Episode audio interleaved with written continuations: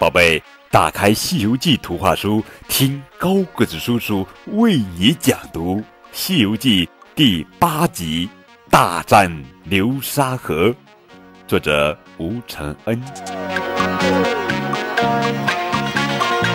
这天，唐僧师徒三人来到流沙河前，只见河面宽阔，波浪滔天，拦住去路。悟空飞到半空中眺望，心惊地说：“师傅，这条河有百余丈宽啊！”他们正在为过河犯难时，河中刮起一阵旋风，钻出一个妖怪。悟空慌忙来到唐僧身边保护师傅。八戒手持钉耙上前和妖怪交战，妖怪与八戒打了几个回合，不分胜负。悟空见状。抡起金箍棒向妖怪一棒打去，妖怪吓得慌忙钻入河底，悟空只好让八戒把妖怪从河里引出来。八戒跳入河中去找妖怪，妖怪听见水响，拿起铁杖迎战八戒。八戒与妖怪打着打着，便来到水面上，悟空不等妖怪上岸，抡棒就打，结果又没打中。妖怪再次逃入水底，妖怪潜入水底不肯出来，八戒又降服不了他，悟空只好到南海去找观音菩萨帮忙。原来那妖怪是天上的卷帘大将，因触犯天条被贬到人间，后来被观音菩萨劝服向善，取名沙悟净。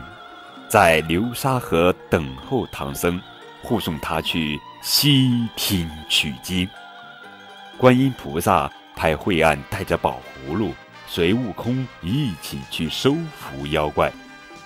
二人来到流沙河，惠岸站在河边高喊：“沙悟净，取经人在此，你怎么还不归顺？”那妖怪连忙出来相迎。惠岸将观音菩萨的话对沙悟净说了一遍，他听完，忙拜在唐僧面前。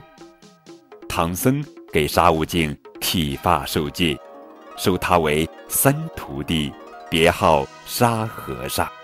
沙和尚拜过师傅，又拜过师兄们，师徒四人准备重新上路。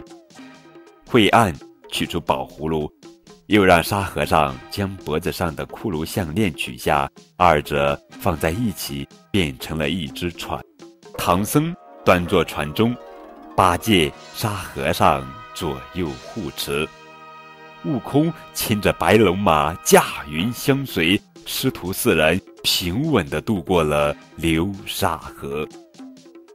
惠岸收起宝葫芦，驾云离去，骷髅项链。化作一股阴风，消失不见。